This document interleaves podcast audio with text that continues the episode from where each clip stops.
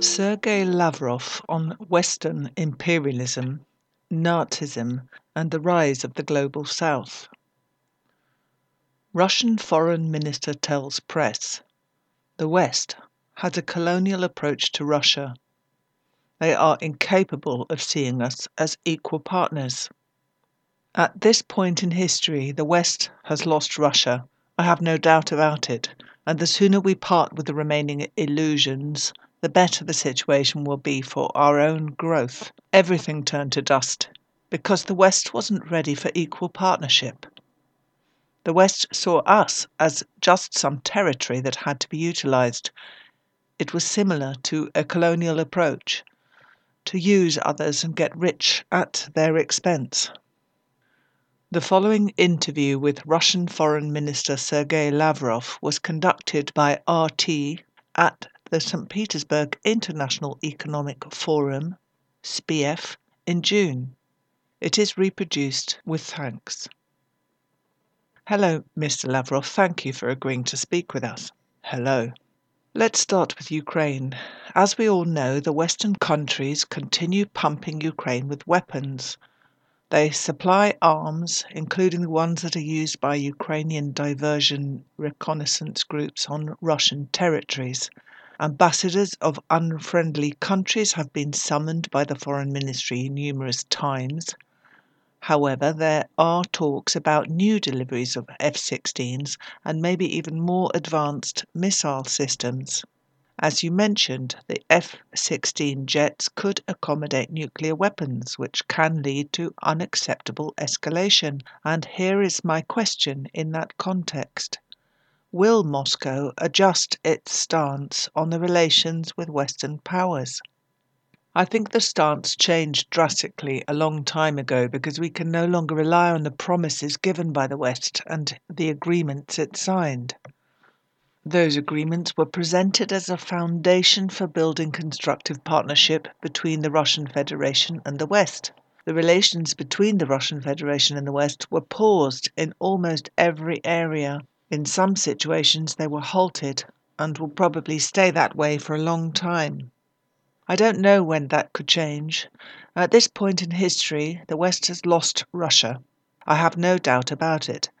And the sooner we part with the remaining illusions, the better the situation will be for our own growth. The President has given a clear assessment of the current context. He gave a lot of examples of how, for a long time after the Soviet Union ceased to exist, Russia was trying to build good relations with the West, seeing it as a strategic partner or maybe even an ally. And everything turned into dust because the West wasn't ready for equal partnership. The West saw us as just some territory that had to be utilized. It was similar to a colonial approach to use others and get rich at their expense. We have resources. The West gave us technology. Give us cheap oil, cheap gas, and other mineral resources that you have in abundance, and we will give you everything you need for civilized living so you can develop some type of automobile industry and other things. This is all in the past now. Agreements that have guaranteed strategic stability since the Soviet era were destroyed the Anti Ballistic Missile Treaty, the Intermediate Range Nuclear Forces Treaty, the Treaty on Open Skies, and now the Strategic Arms Reduction Treaty, which we had to suspend because the West, and America in particular, undermined the foundational principles of that treaty. The principles of equality, partnership, respect, indivisibility, of security as the basis for our relations, the arms reduction and control procedures had that foundation. Now it's all gone. We fully understand that we can only rely on ourselves and build relations only with countries open to equal and mutually beneficial partnership. Nobody leads and nobody is led in this type of cooperation. This is not what we see in the West these days. The Anglo Saxons are basically running the show, controlling the rest of the collective West. They are using the current situation, which they created through Ukraine, this war against the Russian Federation, to remove competition. They see us as a competitor, they see China as a competitor. Their doctrinal documents clearly state that, but they are also removing their competition in continental Europe. It's obvious. The economic and social processes in Germany are grim. Other countries are not much better off. The United States benefits the most, and the UK is always somewhere around helping America reach its selfish goals. Like you said, they pump Ukraine with modern weapons, long range missile systems that could potentially reach Russia's territory and are already used against Russian territories. And now this whole F 16 discussion. Yes, these jets are capable of accommodating nuclear weapons. We openly stated it. Experts regularly meet in the United Nations Security Council format, where five nuclear states are represented. We voiced our concerns in the strongest terms. The Americans tried to downplay the issue, saying, Do you really think we would supply Ukraine with jets that carry nuclear weapons? We said that we're not going to think. Our systems that will track these jets will be able to detect the ones carrying nuclear weapons, and we will react. This, of course, is in the purview of our military. They know what to do. So, like you said, we will react with military technology. Diplomatic relations are at the lowest point, and a reaction is expected. F 16s are products of military technology, so naturally, if we see these jets headed to Ukraine and as a threat to us, we will react with military technology as well.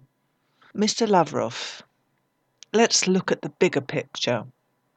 The Foreign Ministry stated in the past that talks with Kiev can only happen if the new geopolitical reality is taken into account. What reality is that, and what is Russia's place in it? The war that is waged against us is a geopolitical war. They are eliminating rivals.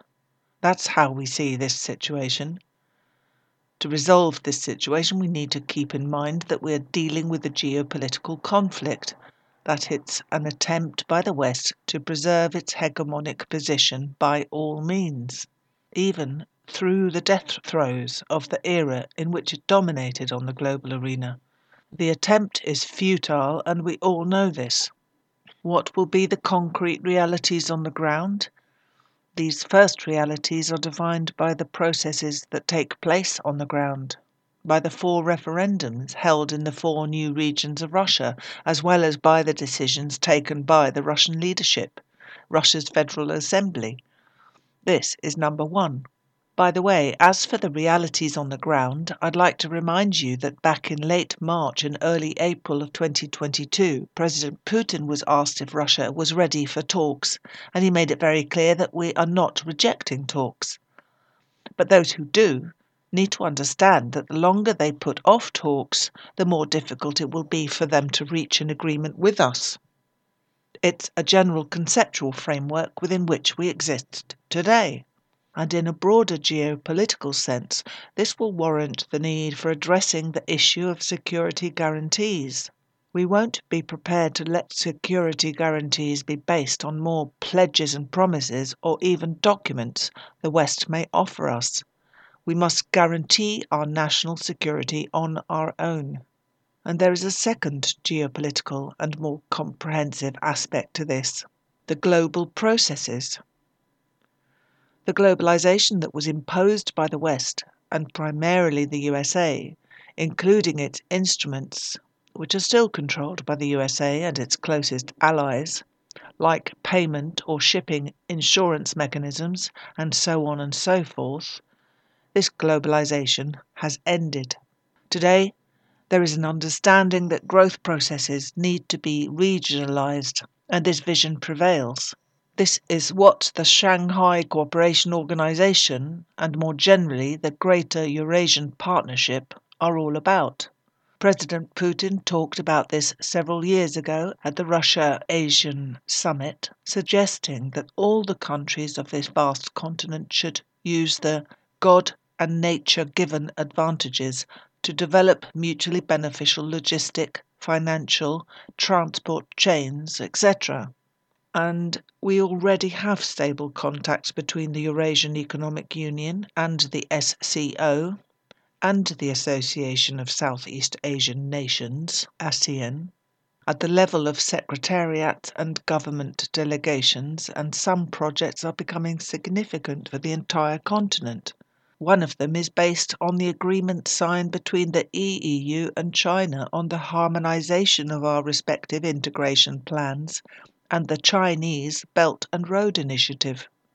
By the way, we have always stressed that we leave all doors open for all the countries of the Eurasian continent, including those states in Europe that may finally grasp that it's more profitable to rely on natural processes than be part of artificial schemes devised by the West to the detriment of its allies, forced by Washington to take part in its ideological and geopolitical games. The world will be different, and the processes we see unfolding today were whipped up by the West's response to Russia's special military operation when we accepted the challenge that they flung at us. These processes clearly show that autonomy and independence of any structures on the global arena that are related to the West are becoming the main trend today. Mr. Lavrov, the system of global mechanisms defining the international setup is changing. You called this a new world order. Let's talk about Russia's relations with the Arab states.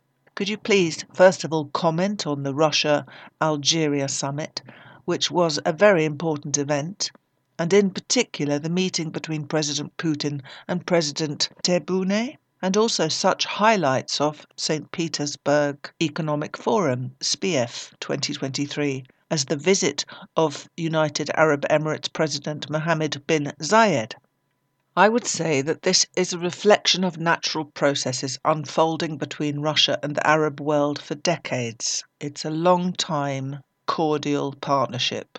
They still remember very well the role Russia played in the liberation of the Arab countries from colonial oppression, and they are mindful of Russia's part in assisting the Arab countries on their way towards nation state building, helping them create the foundations of economy and defense system.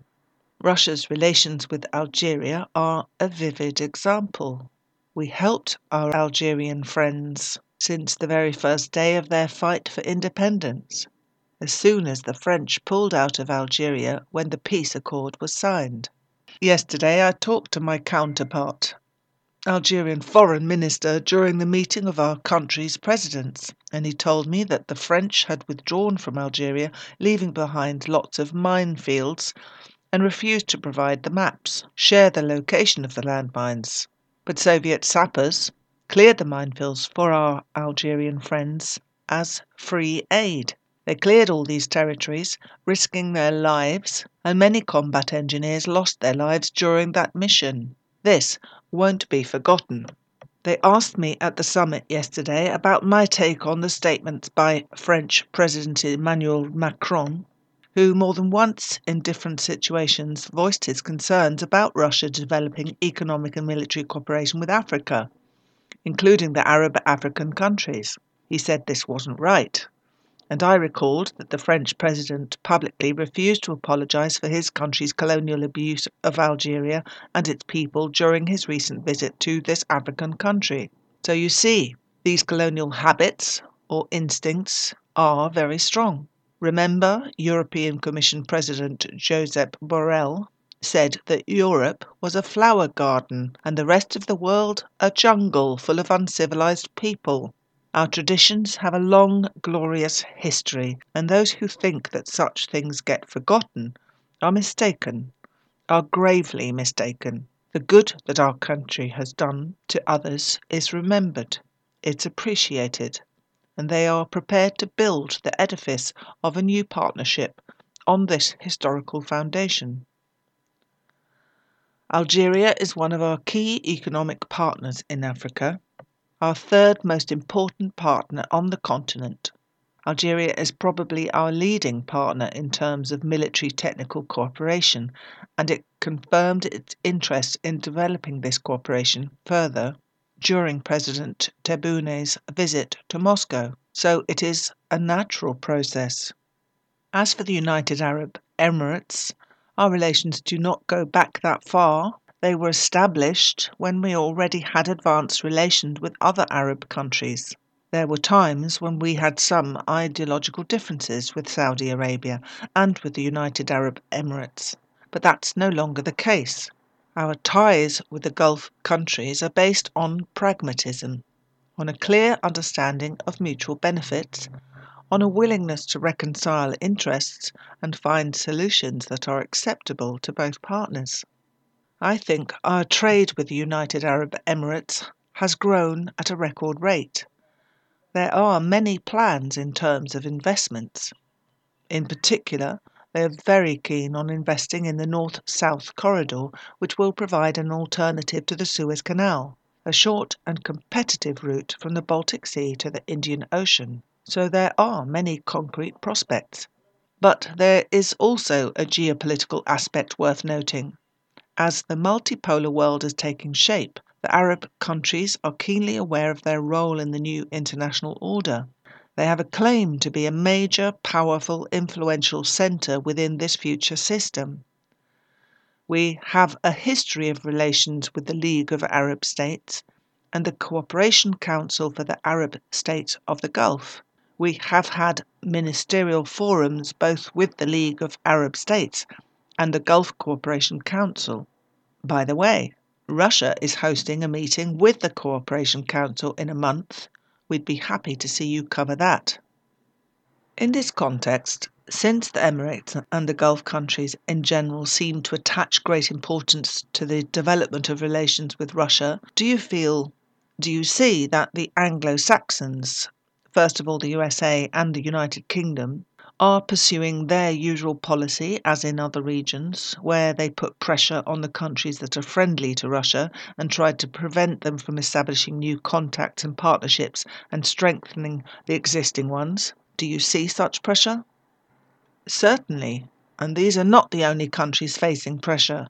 The Anglo Saxons and their allies are pressuring everyone they can, including our closest allies, such as the members of the Collective Security Treaty Organization, and the Arab states of the Gulf are no exception. The methods used by the West are, I say they are simply rude. I have no other term. You see, when they talk about these rules on which the international order must be based, what they really mean is their diktat colonial instincts live at the expense of others, nothing else. But they constantly claim that they are defending democracy in Ukraine, defending the values of the Western civilization. First of all, if they really see it that way, I cannot but be convinced that they are holding on to Nazi views, because saying that Western values are being protected in Ukraine is the same as saying that Nazism is your mode of existence. But when you speak about democracy, I have touched upon this many times. They only speak about democracy when they teach others how to live. You must hold elections, they say. You must transfer the power from the military to the civilians, or vice versa. But whenever there is any talk of democracy in the international arena, the West shuts down and doesn't want to discuss this. And that's very telling, because I have said many times that the UN Charter clearly states that every country should respect the sovereign equality of other countries. The West is not following this principle. Let's look at the specific geopolitical confrontation that is happening right now as a result of the war that the West waged against us. For many years following the coup in Ukraine, President Putin and myself warned that security needed guarantees, including Russia's security. President Putin and myself warned that security needed guarantees, including Russia's security the rights of Russian people living in Ukraine needed guarantees and respect. Nobody listened to us. Those rights were violated. Laws were passed to ensure this. We called on everyone to abide by the Minsk agreements, voiced our concerns and warnings. In other words, we made our position clear and known to the world. We explained our perspective in detail many times. Right before the special military operation, the President delivered a special address. We explained the reasons why we had no other choice. The West condemned our actions, but everyone else who followed those processes was also entitled to their own opinion, and those opinions must be respected because everyone has the right to develop their perspective. We keep explaining our approach, our motives and actions. The West doesn't bother to explain anything, it just sends its emissaries to capitals of all countries Saudi Arabia, the UAE, Central Asian, African, and Latin American states and demands that their governments condemn Russia, join the sanctions, and vote the way they are told by the West. This is disrespect towards countries that want to figure things out for themselves and assess the consequences of their decisions. So there is pressure. But the fact that no major state from what we now call the Global South joined the sanctions shows that these attempts to pressure them are futile. Sergei Viktorovich, on to African affairs, if I may. Earlier, you stated quite clearly that Russia is grateful to African countries for not joining the Russophobic campaign launched in the West. This question is very simple and short. What is Russia giving Africans in return, and is there a clear strategy for establishing and developing new contacts? After the first Russia Africa summit, which took place in Sochi on the 19th of October, we created a special committee that is engaged in implementing the agreements reached at that time. There is the Association of Economic Cooperation with African States, AECAS. We have joined the African Export Import Bank, Afreximbank. There are a number of promising projects that will be implemented now. But here, you see, it's not about what we are giving in return. The formulation of the question is not quite correct, from my point of view. By the way, when my friends here tell me in confidential conversations about how the West blackmails them, twists their arms, demands they stop communicating with us and stop trading with us, I ask them, and what does the West offer you in return? Precisely what we're talking about here, they say. In return, they promise us that we won't be punished. Do you understand what this is? In our case, everything should be mutually beneficial and interesting, and we don't haggle in our relations with Africans like our partners do. As I've already said, we look for projects that meet the interests of both sides. Usually, the countries that invite our business propose areas and sectors of their economies that they would like to see us invest in. And our economic actors get in touch with their colleagues and agree on terms and conditions. I believe this process is very healthy, as it ensures a balance of interests of all partners and participants. Mr. Lavrov, my last question is going to be about major events and major new players, BRICS, and with the Arab aspect, if I may. As we know, several Arab countries want to join the group Saudi Arabia, the United Arab Emirates, Algeria, Egypt. Do you think it is possible for these countries to become BRICS members? And if it does happen, what will be their contribution to BRICS? Will it hmm. strengthen the organization's position and open up new prospects?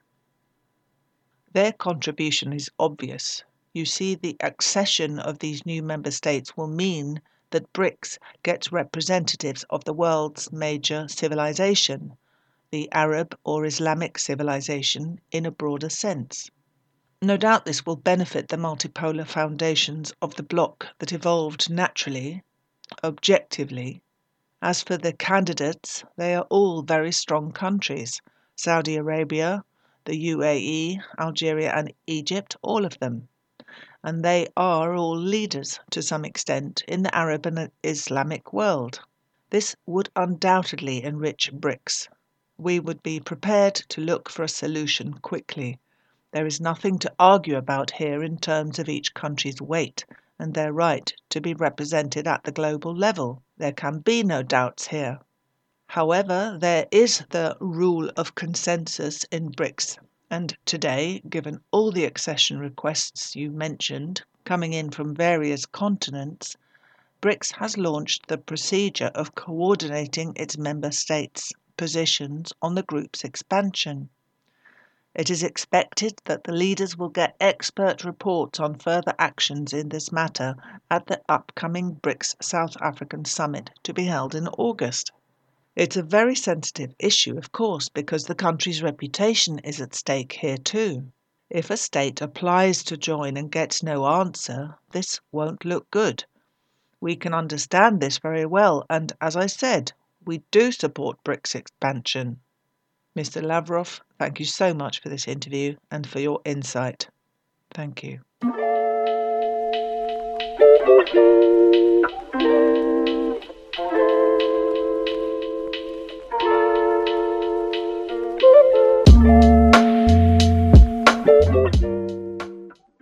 Thanks for listening to Proletarian Radio. We aim to bring you the best Marxist analysis on current affairs, revolutionary history, and theory. Do like, comment, subscribe, and share our content to help us reach the widest possible audience. We are a small organization with limited resources, and we need worker support if we are to grow and fulfill our mission. If you are able to make a one off or regular donation, no matter how small, please visit our website at thecommunists.org and register as a supporter.